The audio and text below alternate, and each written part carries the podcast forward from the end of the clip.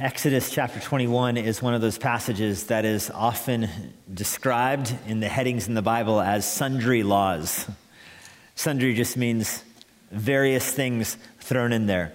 In your Bible reading plan, it is uh, probably one of the places where you just speed through and get through so you don't get stuck in the weeds, you know, press on to the important stuff uh, later on in the book of Exodus, for example. And Uh, we don't often wade through each of these commands, each of these laws to see what exactly God was getting at.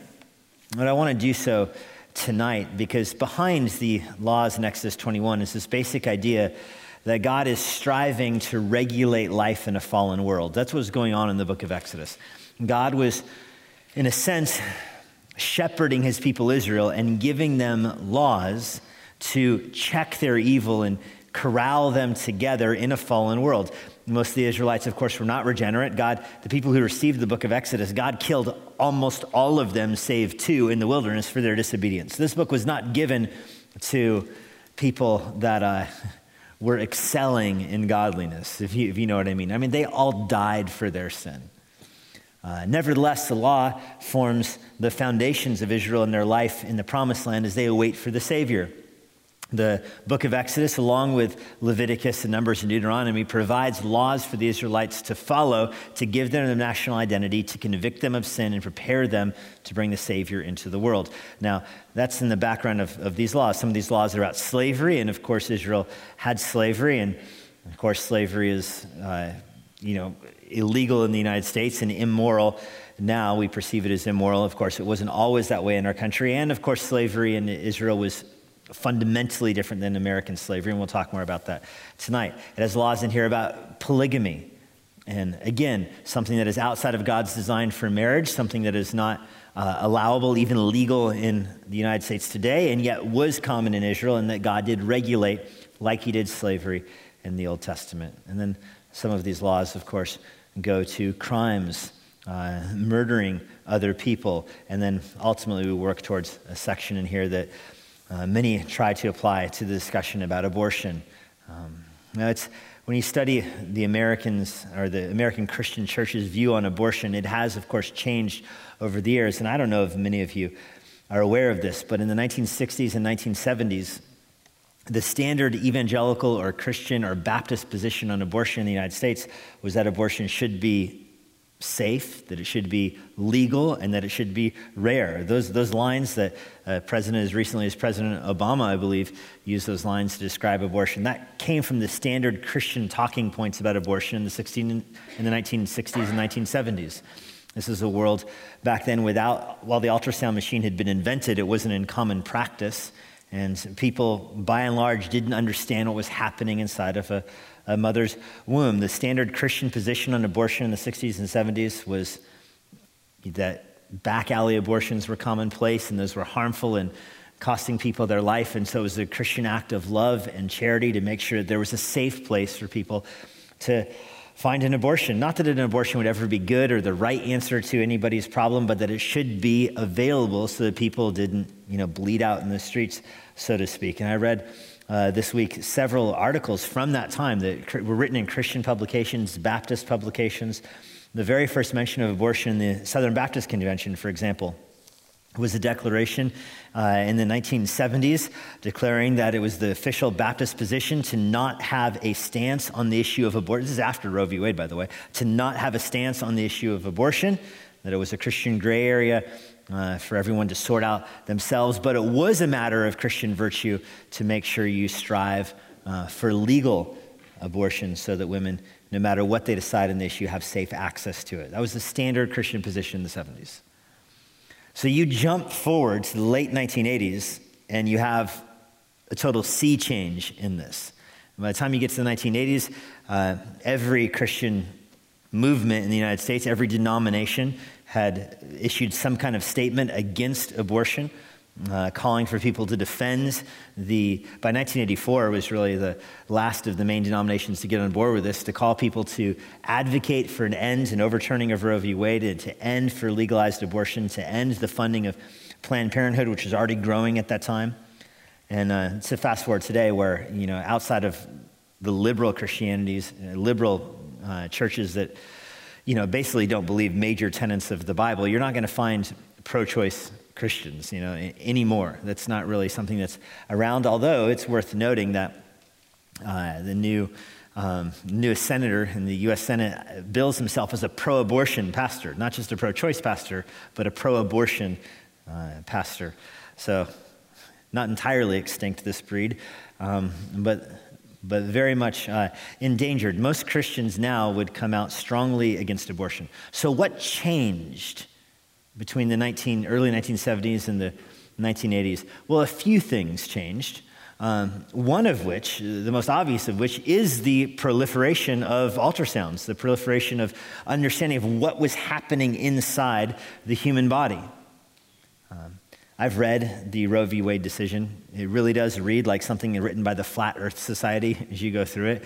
I mean, you have these Supreme Court justices that are saying things like, you know, honestly, who has any idea what's happening inside of a mother's womb? You know, and, and the whole trimester paradigm, which is not a medical paradigm at all, it's something invented by Supreme Court justices, it's out of thin air. This idea that, you know, let's divide the pregnancy up into thirds and say that in the first third, you know, it's whatever's happening is probably not alive.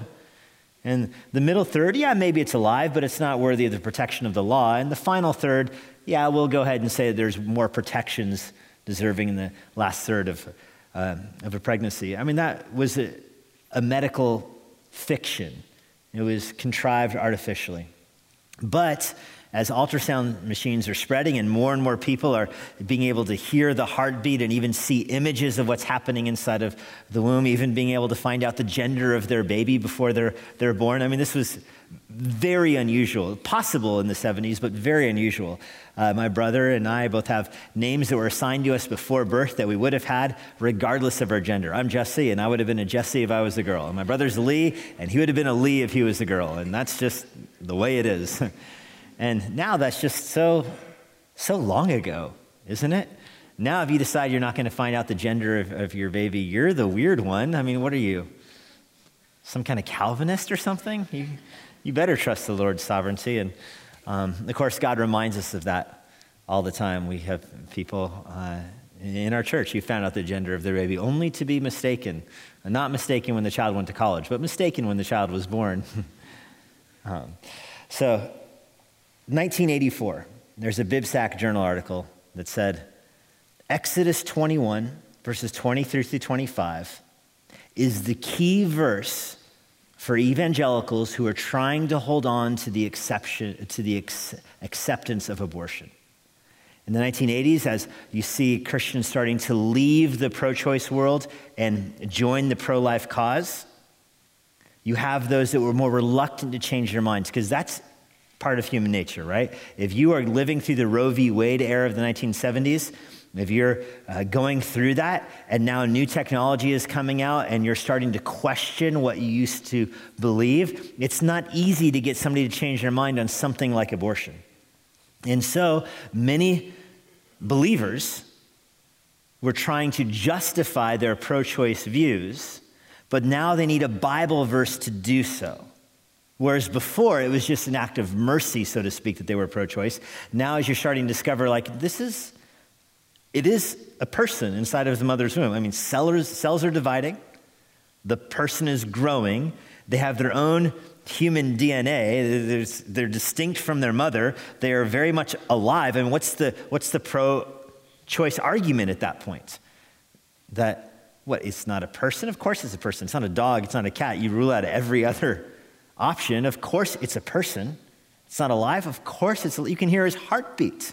You can find out his gender. They're starting to be able to diagnose diseases or illnesses in the womb. So now what is your argument? So now for the first time really in the abortion, in the American evangelical history, you have Christians that are starting to turn to the Bible and trying to find verses that they can use to justify being pro-choice. And many authors, and I just quoting from it, I said a nineteen eighty-four BibSac journal article, uh, that's the most obvious one, but that journal article quotes many other people that directed people to Exodus twenty-one, verses twenty-three to twenty-five as the pro-choice passage. So I want to talk about that passage tonight, uh, and I want to do so by explaining the context of Exodus twenty-one, And then I want to look at the actual passage, and I want to teach what I think that passage means.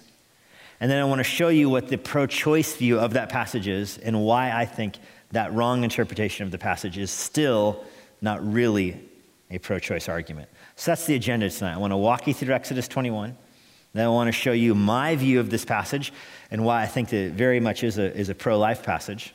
And then I want to look at the passage from the perspective of people who find a pro-choice argument there and show you how they're still wrong, even if the passage means what they think it means, they're still wrong about abortion. That's the, the plan. Now, let me begin with a quote from John Feinberg in his book on ethics. He writes this: Exodus twenty-one, twenty-two through twenty-five is relevant to abortion, and when properly understood, offers an unusually strong argument for the pro-life position. So that's where my destination tonight. I want to take John Feinberg's words and show that he is in fact right. When you understand Exodus twenty-one, it is, quote, an unusually strong argument for the pro-life position. Now, these laws in Exodus twenty-one, I called them earlier sundry laws.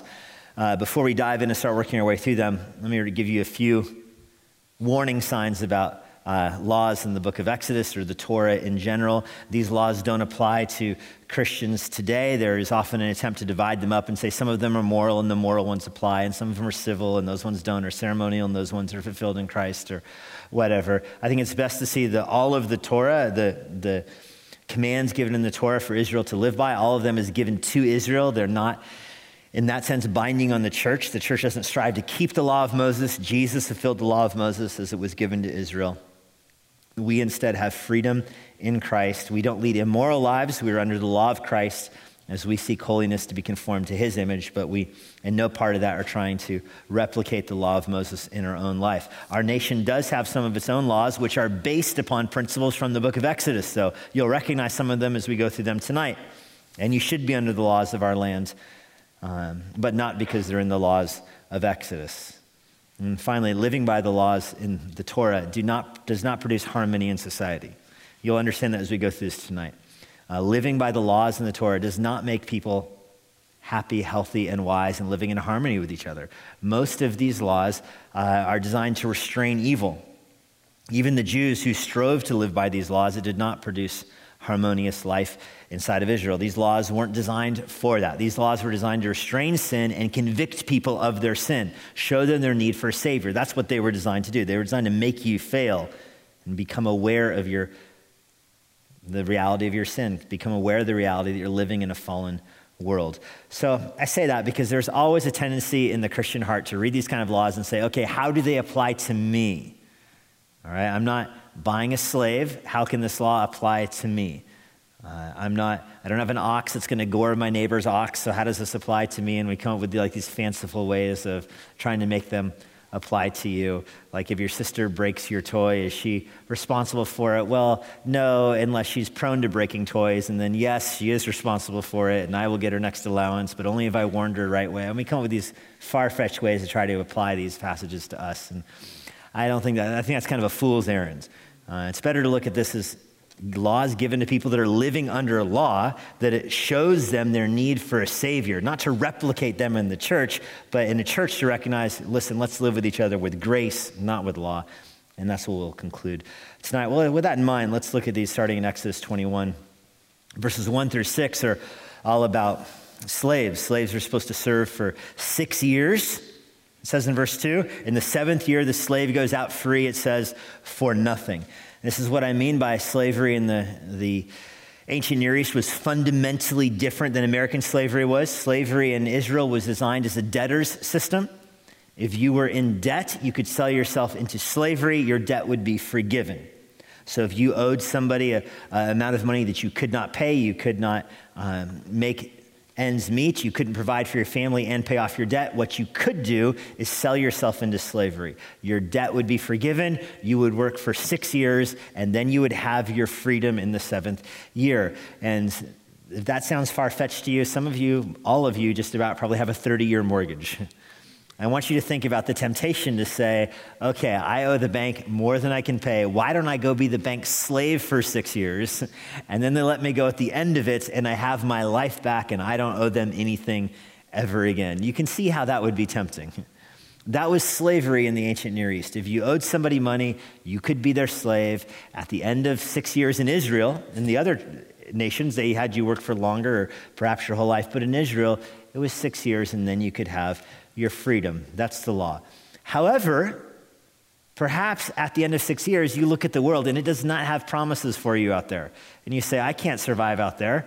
I'd rather stay as a slave than go back to trying to make ends meet. Well, if that's acceptable to you and that's acceptable to your master, you bring a priest and you declare in verse five, I love my master, I love my wife, I love my children, I will not go out free. I'm going to stay here and spend the rest of my life as a slave. You get the earring in, you're marked as a slave for the rest of your life.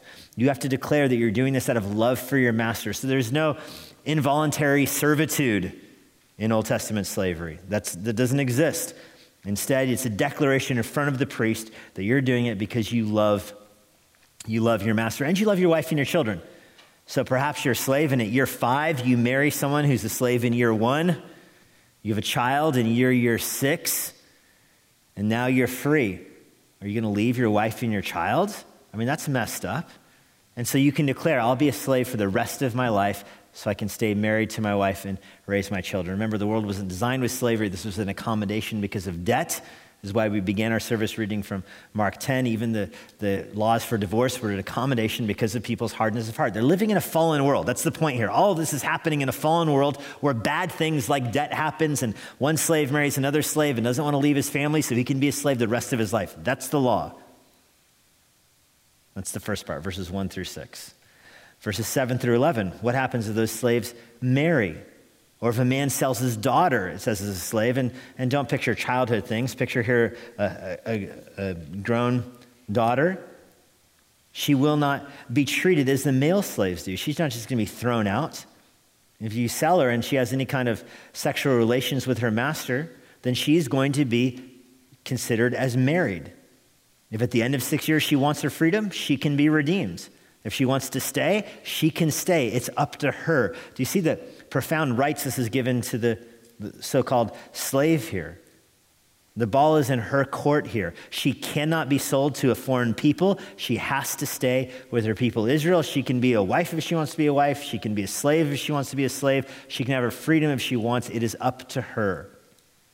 If somebody buys a female slave and says she'll marry my son, verse nine says, then he has, she has to be treated like a daughter. She can't be treated as a slave anymore. You can't buy a slave and say she'll marry my son. No. If you have that approach, then that slave is no longer a slave. She's a daughter with all the rights and protections that go in that. And there's so much more that can be said about this. This is just laying the background to understand that Exodus twenty-one is talking about defending the rights of people that would otherwise be exploited. That's the background here. Defending the rights of people who would otherwise be exploited. Well, you get to verse twelve, and verse twelve gives a legal structure that we still have in the United States. If you strike a man so that he dies, you're going to be put to death. We're going to go ahead and call that murder one. You strike someone, they die, you're going to die. But, verse thirteen, if you didn't lie in wait for him, but God let him fall into your hands, then you can run away and flee. So in other words, you weren't waiting to kill the guy. The guy happened along, and you two got in a fight, and you killed him. You're still responsible for his death. But now you can run to a city's, city of refuge. You can plead your case. The judges there can sort it out, and maybe you don't need to die. And in, in our American law system, we get murder two from this. Okay, so murder one, you laid in wait. Murder one, you plotted this out. You killed him. In the Old Testament, you're going to die for that. Murder two, hey, you guys are walking along, you get in a fight, you know, he stole something from you and you punched him and one thing led to another, now he's dead.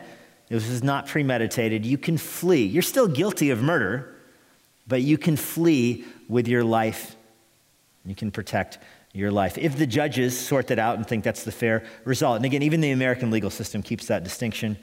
And then manslaughter, we're going to come up to in a second. Manslaughter is your, you know, you do something careless and reckless and a person dies. That's not murder. You know, so murder one is you wait and you ambush somebody. Murder two is you get in a fight with somebody and they die. Murder three, you're just being crazy and you're, you know, running down a hill really fast and you knock somebody off the ledge totally accidentally. You're still responsible for that. You were guilty of, of that person's death, but it certainly isn't murder, and that has a totally different punishment. We'll look at that as we go forward. I just mention that because the same distinctions are in American law to this very day between murder one, murder two, and manslaughter. It comes from a biblical worldview, and I think it is a very appropriate distinction that we have even at this very moment in life. Well, you jump down to verse fifteen, and then verse seventeen, you have laws for parents. If you strike your father or your mother, you'll be put to death. That word strikes there is kind of unfortunate in the E S V. It makes it sound like you just, you know, you hit them, you know. Uh, you accidentally punch your mom or your dad, and you can get taken to the city gate in stones. That's not what this word strikes means. It's the same word used for Moses earlier when he struck the Egyptian and killed him, and Moses had to go in the wilderness for for decades. It's the word that the angel of the Lord uses when he goes and kills the firstborn in every house. He strikes the firstborn. So the image here is that you punch your father and your mother. Some translations even say you kill your father and your mother. They die. You hit them so hard they die. You're going to die. So why does it repeat that? If it already said if you punch someone and they die, you deserve death. What it's doing is it's saying when you're dealing with family, you don't have murder too as an out. When you're dealing with family, you can't say, oh, it was the heat of the moment and I killed them. It was just, I wasn't lying in wait. No, you don't. When it's your family, you cannot plead murder two, in other words. When it's your family, it's by definition murder one. Because obviously every family has complicated scenarios. There's anger that builds over time. You have no excuse to kill someone in your family. If you do that, you will die. Regardless if you say, oh, it just, you know, it was the heat of the moment. No, no heat of the moment defenses in marriage. Um, You kill your parents, your spouse, you will die no matter what. And then verse seventeen is a hard one for Americans to understand. Whoever curses his father or mother shall be put to death. And it doesn't mean just say, like, oh, I said a bad word about my mom or dad, you know, um, so they deserve to be died. Now, this is a, a biblical concept of a curse where you bring your parents under a curse. You swear an oath to your parents' harm. In other words, you renounce your possessions. This is almost like prodigal son style. You renounce your possessions, but on top of that, you plead for the Lord to take the life of your parents. You enter some kind of commitment or oath or vow for your family's harm. If you do that, you will be executed. This is the fifth commandment style. You don't honor your father and your mother, which is the positive side of it. The negative side of it is you actively curse them, then you will be put to death. We don't really have that kind of concept in American culture. Like there's no, we're not a culture of like curses and blessings, you know, but the Israelites certainly were. And if you evoke an oath to bring harm to your family, you deserve death. Verse sixteen, we skipped over there. Whoever steals a man and sells him, anyone found in possession of him shall be put to death. This one verse, by the way, if it was followed in American slavery, would have ended the American institution of slavery. If you kidnap somebody, you deserve to die. If you are in possession of somebody who is kidnapped, you deserve to die. I say that because there are those that argue that American slavery is based upon biblical slavery. No, it's not. The very foundation of American slavery is a contradiction of verse sixteen. Israelite slavery had nothing in common with American slavery, really at all. If you kidnap someone to sell them into slavery, or if you bought that person to own him as a slave, you would be put to death. Again, the whole theme here is protecting those who otherwise wouldn't have rights. So verses eighteen through twenty-one is where things start to get a little weird. If you got two people who are fighting and a stone gets involved in the fight, or perhaps a fist, they punch each other and somebody gets really injured, but he doesn't die. Instead, he's on bed rest. But then the man rises again and walks outdoors with his staff. He who struck him is in the clear. But you got to pay for his loss of time at work uh, and in the amount of time he's lost to work until he's thoroughly healed. So look, what is going on with that kind of verse? Well, the point here is if you punch someone and they get injured and they can't work, you have to pay their wages at work. Okay, but what happens if you punch someone who gets injured and he can't work, but then he's, you know, you see him walking around the block again, and then like two months later he dies. Now are you the murderer? And the law here says no. Once he's out going for a walk, you are no longer going to be guilty of murder. You know, who knows? He fell off the sidewalk or something. Who knows what happened to him? But you do have to pay for his lost wages. That's the principle. Again, this is important for when we get to the abortion passage in a second. The same principle, verses twenty-six to twenty-seven, jog your eyes down there. The same principle applies for slaves. If a man strikes the eye of a slave and destroys it, the slave has his freedom. Okay, so this is eye for an eye, tooth for a tooth kind of law. If he knocks out the tooth, the slave gets his freedom.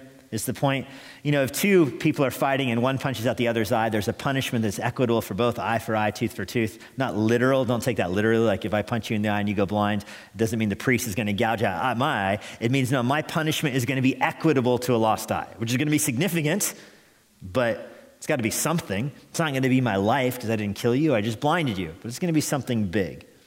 Well, for a slave, what good is that?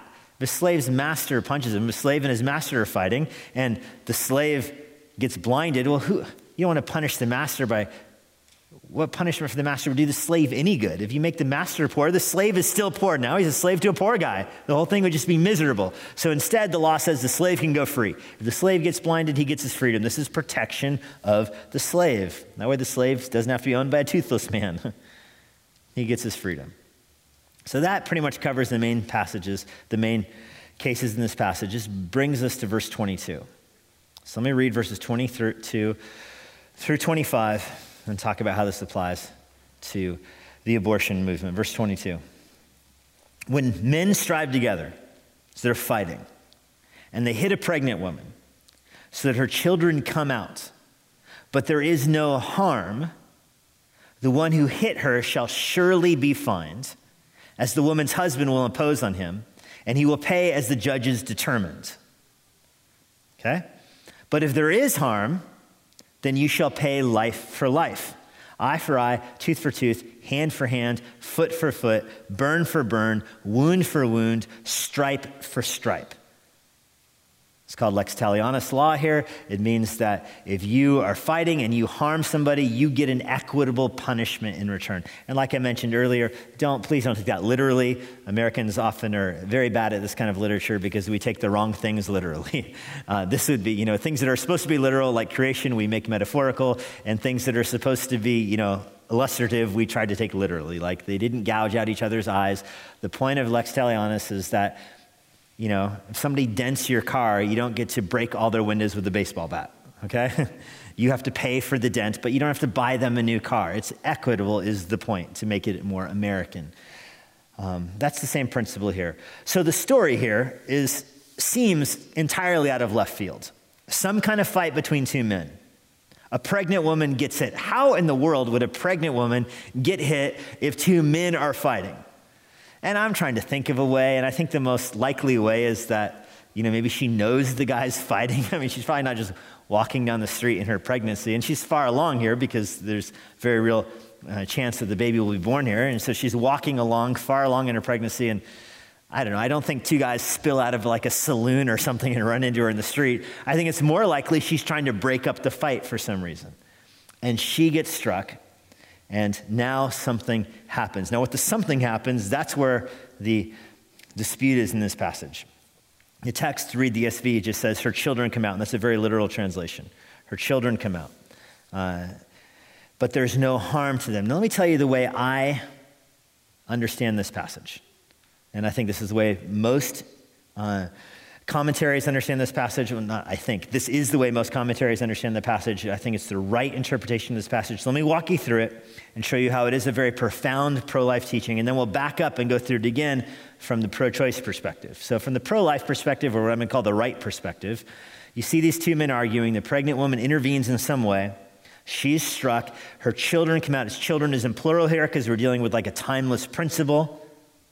It's not just one child. This is a principle that applies indefinitely through the Torah. Come out is a word that is uh, often used in the Old Testament. It's often used of live birth. Um, and so the children didn't die here. It's used in Genesis thirty-one, thirty-eight, for example, Exodus twenty-three, twenty-six, Hosea nine, verse four, Second Kings two, verse nineteen. And, and those are the Those verses that I listed are the, a word for miscarriage. That's not the word that's used here. Those verses I just listed, that's the word for miscarriage where it's used. Hebrews had, Hebrew had a word for miscarriage. It's not the word that's used here. The word that's used here, translated come out, is a word that's used in Genesis twenty-five, Genesis thirty-eight, Jeremiah one, verse five. And in those places, it always means live birth. So the word come out here is describing the woman is struck and her children are born. She gives birth because of the trauma. I read a medical journal recently that described how, uh, especially in a world without medical care, this is more could be more common than perhaps the American medical mind might understand. Some kind of uh, physically induced trauma that induces the woman into labor as she gives birth. And then it says, there is no harm. So the baby is fine. That's the big question, right? Uh, a pregnant woman gets struck and she gives birth. The big question is, is the baby okay? So in this verse, it says very clearly in the middle, there is no harm. And I take that to mean to the, to the baby. The baby lives. Well, if that happens, what happens to the guy that punched the lady? Which category does this fall into? He didn't take out anybody's eye. He didn't take out anybody's tooth. He didn't deprive anybody of their wages. The woman doesn't work. So what happens to the guy? Well, the guy will be fined. The guy who punched her, or perhaps even both that were fighting, will be fined. Well, who decides what the fine would be? Well, first, as the woman, the woman's husband imposes on him. So the, the husband gets involved, and he says, I can't, he, he, he becomes the judge and says, I can't believe you fools did that. I demand this amount of money. Perhaps he missed work to care for this whole situation, so the people are fined and the husband is the one who sets the fine. But would you imagine the husband to be most, the most level-headed guy in this scenario? No, no. Husbands generally aren't level-headed in this kind of scenario, right? Uh, I mean, if you're the husband and this is your child that's involved, you're like, a million dollars, cash. And I have a, a big family that will come fetch that for you, you know, and your car, by the way. That's what I find you. And so it gives you a, a thing here. You, the judges can be involved, it says at the end of verse twenty-two. If this happens, the judges can be involved. The husband says, I want this amount of money, and it seems exorbitant, then get the town's judges involved. Ideally, you could take care of it without the town's judges. You can just have your cash agreement right there. But if you can't agree, you bring the judges, and the judges will determine who is right, and you have to pay it. This is the law that they lived under. You have to pay at that point. And if you can't pay, I guess you would sell yourself into slavery. I mean, that, that, but that's what you're stuck with. Now, this is a fascinating thing, I think, to have in here. Um, because you think this is such an unusual thing to happen. Why would you need a whole law about that? And this is why I think I agree with John Feinberg. This is a profoundly pro-life argument here. What is this law doing here? How often can this possibly happen, even in the Hebrew world? I think this law is put in here in the context of a series of laws of showing that God's desire is to protect those who otherwise would be exploited. And in this context here, God is desiring to protect the woman and, of course, to protect the child. This is a culture that would not protect either of those two. That's why the law is here. The law is here not to, you know, in, in some case in the future, this might happen. Good thing there's a law on the books. I think more likely this law is in the Torah to set a marker for those that read the Torah to know the world exploits slaves, God will protect slaves. The world exploits women, God will protect women. The world exploits babies and here, even babies in the womb, God will protect them. That, to me, is the main takeaway of this passage. This baby is endowed with certain rights because he's in the image of God. And you can't harm him without consequence. You hit the mother and you induce trauma for the, the child, you will be fined. This is, a, I think, a profound statement about the rights of the unborn.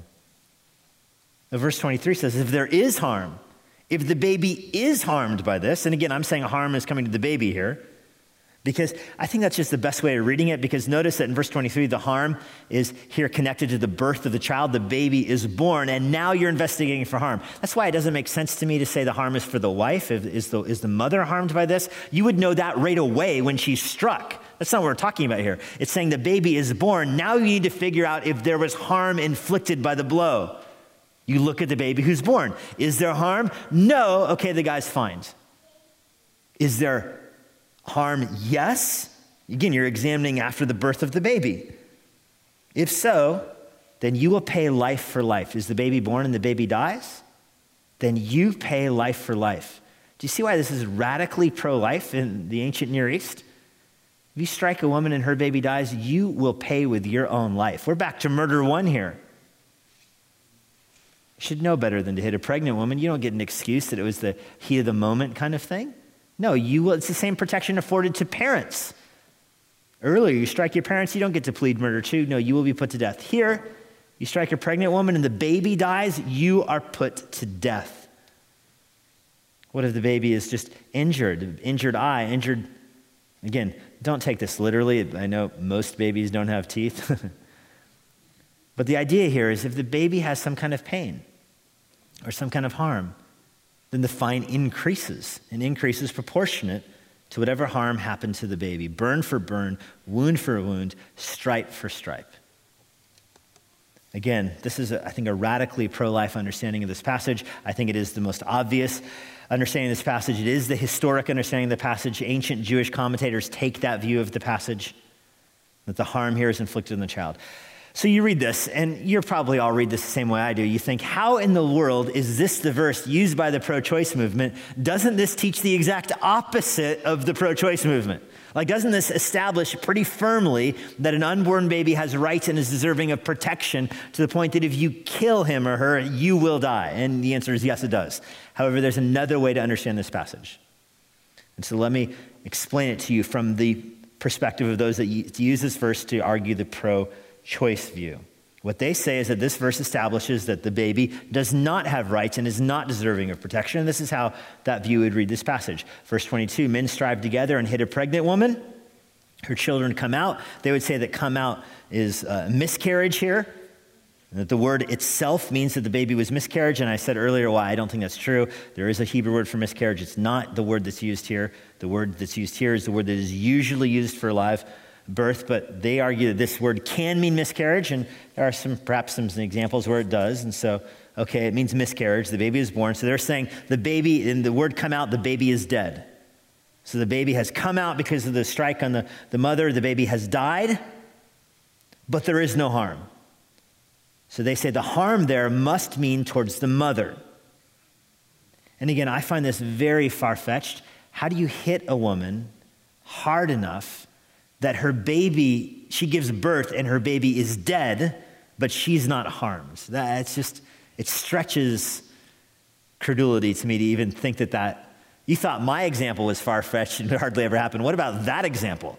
The same thing happened, only now the mom got struck so hard she actually gave birth, the baby's dead, but the mom is fine. That doesn't make sense to me. But that's the way they would take this passage. And they say, in that scenario, the one who hit the mother will be fined. So in other words, the baby's dead, the mom is not harmed, and the person who did the striking should be fined. The woman's husband will impose the fine on him.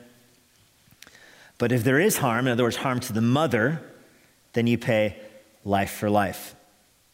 Again, that doesn't, to me, make any sense, because if the harm came to the mother, did the mother die, I guess, in that analogy? And if so, then, so the only way the person who did the punching would be put to death is if the mother actually died, but not if the baby died. That's how they would take this passage.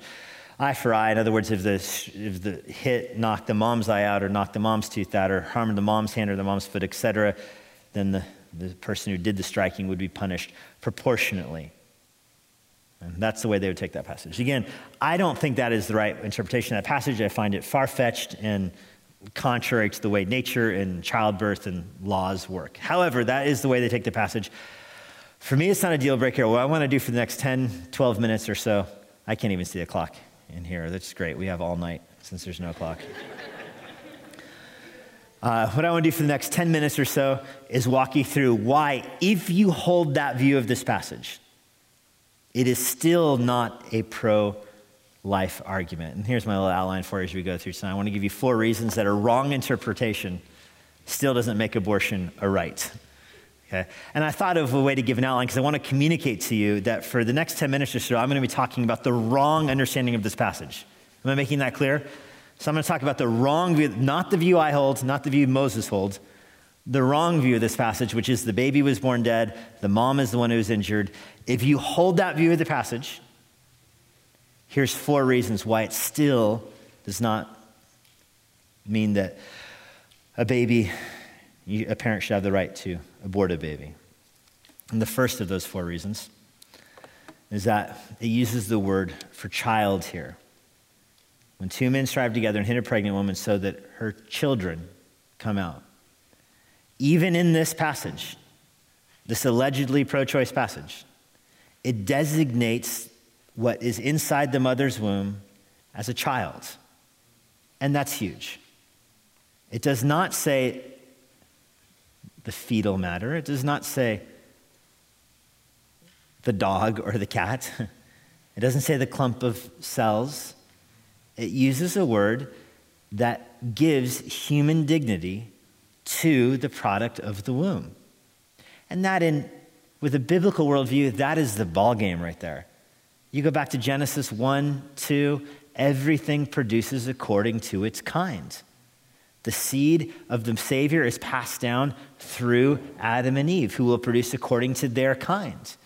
Every human life is in the image of God, regardless of its stage of fetal development, regardless of if it can operate independently of the mother, or if it's elderly, or if it's a newborn. You produce according to your kind. And so this passage refers to the baby in human terms. Dogs produce dogs, cats produce cats, and people produce people, even all the way back in Exodus. Secondly, the context of this whole section here is intense. This passage is in a section that demands commensurate justice for those that acted with criminal intent. So for example, back in verse twelve, if you strike a man and he dies, you're put to death. However, if your intent wasn't to kill, then you have an escape. Or verse sixteen, if you steal someone for slavery, your intent puts them to death. Uh, interesting thing we skipped over here earlier. If you lie in wait to kill someone, verse thirteen, if you lie in wait to kill someone, you are put to death. Verse fourteen, if you willfully attack another by cunning, you don't even get to escape. That's attempted murder. The intent was to kill the person. You might not have even successfully killed him. You just wanted to. You can be put to death. This passage is all about intent. And in this passage here, where we're looking at verse twenty-two, even in the, quote, pro-choice understanding of this passage, obviously the intent was not to kill the child. That's very different than abortion. Abortion is more like the lying in wait, back up in verse fourteen, than it is about this. The same is true in the rest of this passage we didn't look at. You know, if you have an ox and the ox gores your neighbor's ox, then you, you kill both oxes is what you do. You sell them and you split the cash. That's how they sorted that out. Unless your ox had a reputation for goring oxes, in which case the other guy gets all the cash. Your ox gores a person. It's an accident. It's okay. Put the ox to death, give the family the money. But if the ox had a reputation for being dangerous, then you're put to death because of the intent. So how does that factor into this? Here, nobody is trying to kill the baby. The presumed death of the baby, which again this view holds is what happened, was unintentional. There was a fight, the pregnant woman stepped in, the baby died, nobody tried to harm her, it just happened. This is, my point here is this is the same consequence that would happen if it wasn't a fetus, but if it was a full-grown person. If you're fighting with somebody and you're punching somebody and somebody tries to break it up and you hit the person that was breaking it up and they die, that's murder too, remember? You didn't lie in wait for them. You can run and you are not put to death. The pro-choice argument says, hey, the fact that you struck the pregnant woman and the baby died and you aren't put to death is justification for abortion. Because if God really thought the baby was a person, you would be put to death for striking the pregnant woman. That's not true. That's not true. If it was a full-grown person that got punched in the fight and died, you wouldn't be put to death. The fact that the baby was born dead and the person who did it isn't put to death, it's not a statement about how little the baby's life matters. That's the argument here. People say, oh, because the person who, who killed the baby isn't put to death, it means God doesn't value baby life like the pro-life movement does. Not true. If it was an adult who died, the person who did it wouldn't be put to death because it was murder too. If it was an ox who did it, it's an accident, okay? You don't end somebody's life over an accident. That's the whole principle here, which if you reason that out has profound pro-life implications, doesn't it? You don't end a life over an accident. Don't. That's the point here. That's the point. The context is intent. You don't kill someone for an accidental event. Third, fines are here to demonstrate guilt. Again, in the wrong view of this passage, it says in verse twenty-three um, that there is harm, then you pay life for life. But look in verse twenty-two. If there is no harm, apparently to the mother in the wrong view of the passage, the one who hit her will be fined. It is still demonstrating guilt. Even in this context with the wrong view of the passage, the person who did it is declared as guilty by the fact that they have to pay a fine. This is a fine, not for any harm to the mother, remember? Because in this first passage, verse twenty-two, the mother is supposedly unharmed by this. Nevertheless, the person who did it is still fined. That's demonstrating guilt. Fines in Exodus twenty-one are not demonstrating the severity of the crime. Fines are an excuse to demonstrate guilt. Even this week, there is a Supreme Court case that I wish I had more time to talk about, brought by a stu- college student in Georgia. It is a, a crazy case where his, his university told him he's not allowed to preach the gospel on campus, okay? So he's a brand new believer. He's from Nigeria, brand new believer, and he says, no, I'm going to preach the gospel on campus. And so they tell him, you can preach in this free speech zone that is smaller than this piece of carpet for two minutes a day or something like that. Um, so he sues the university. This Nigerian immigrant sues this massive university in Georgia, and the university im- immediately realizes they're in the wrong and folds and says, okay, preach the gospel whenever you want. And he says, no, you need to pay a fine for what you're doing to me. I want one dollar. And the university won't settle because it would be admitting guilt. It made it all the way, it was argued in front of the Supreme Court last week. Incredible case. You recognize, just with that very modern example, the point is not the dollar. The point is not the dollar amount. It's not one dollar or ten dollars. In fact, the very reason he wants a fine is because it demonstrates they are guilty. They're confessing that they did something wrong. This guy, by the way, has a great story about how his parents brought him from the Nigeria telling him that he has freedom in America, and now university says you can't preach the gospel. He's like, what? Where's my dollar? I'm like, oh, he's catching on. Catching on to the American way right there.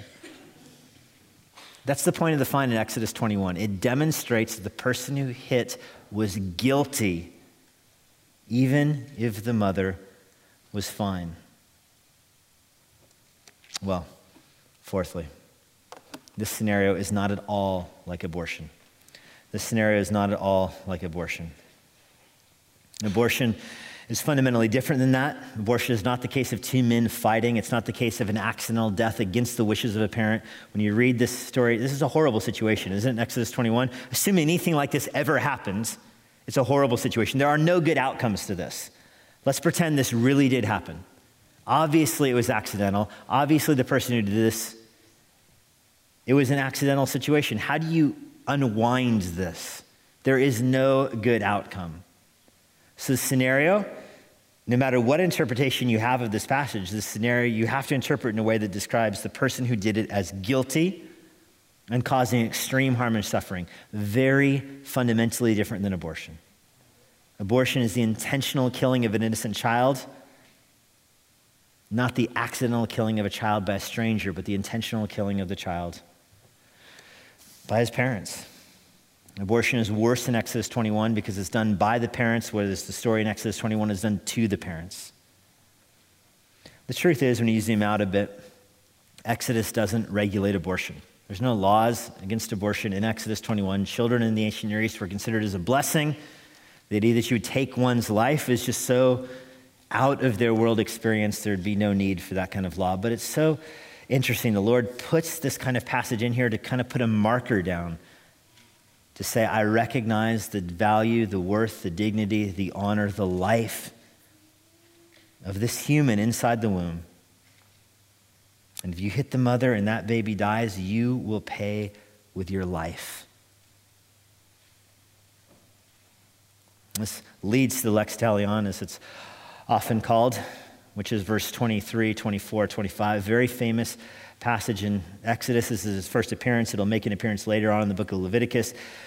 Some Jewish scholars refer to lex talionis as summarizing the whole law. Very interesting. When Jesus summarizes the law, he says, love your neighbor as yourself. Love the Lord your God with all your heart. Love your neighbor as yourself. When a Jewish scholar summarizes the law, they summarize it with this verse right here. Eye for eye, tooth for tooth, wound for wound, stripe for stripe. That's what I mean by it's so misguided to try to find principles for living from the law.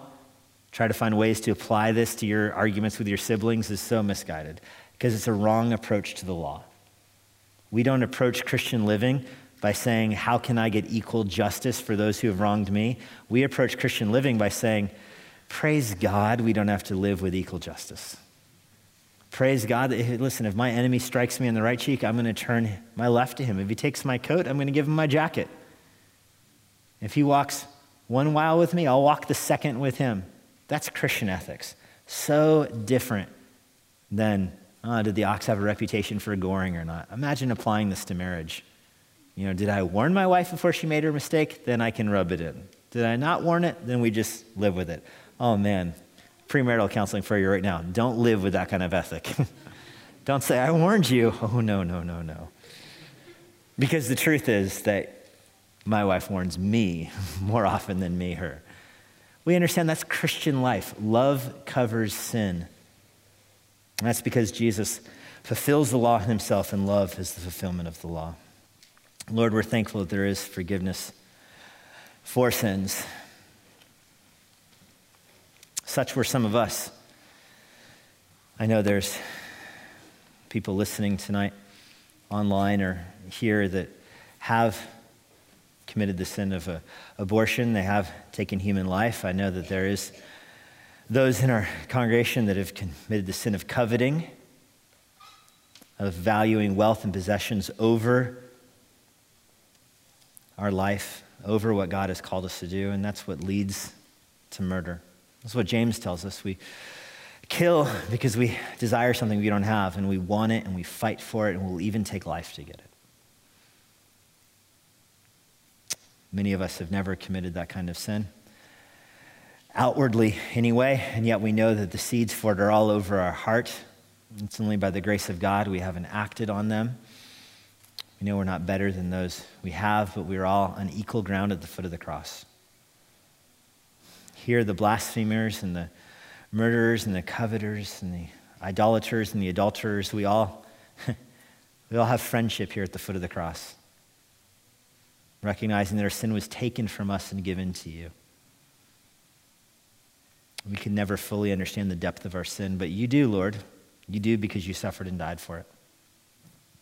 And so we're thankful that there's forgiveness in Christ. We're thankful that Christ came to earth as a human being born to Mary. And so it is with every child born in the image of God. You sanctified the womb by your appearance here on earth.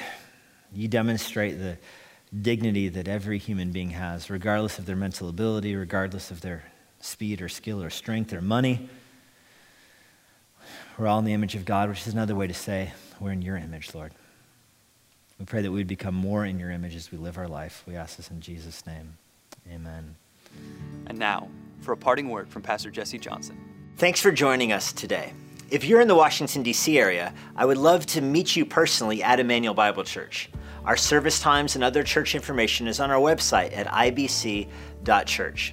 If you want information about the Master's Seminary and their Washington, D C location, go to t m s dot e d u. I hope this resource has been an encouragement to you, and it helps you seek the Lord daily, serve others around you, and share the gospel of Jesus Christ with boldness. May the Lord bless you.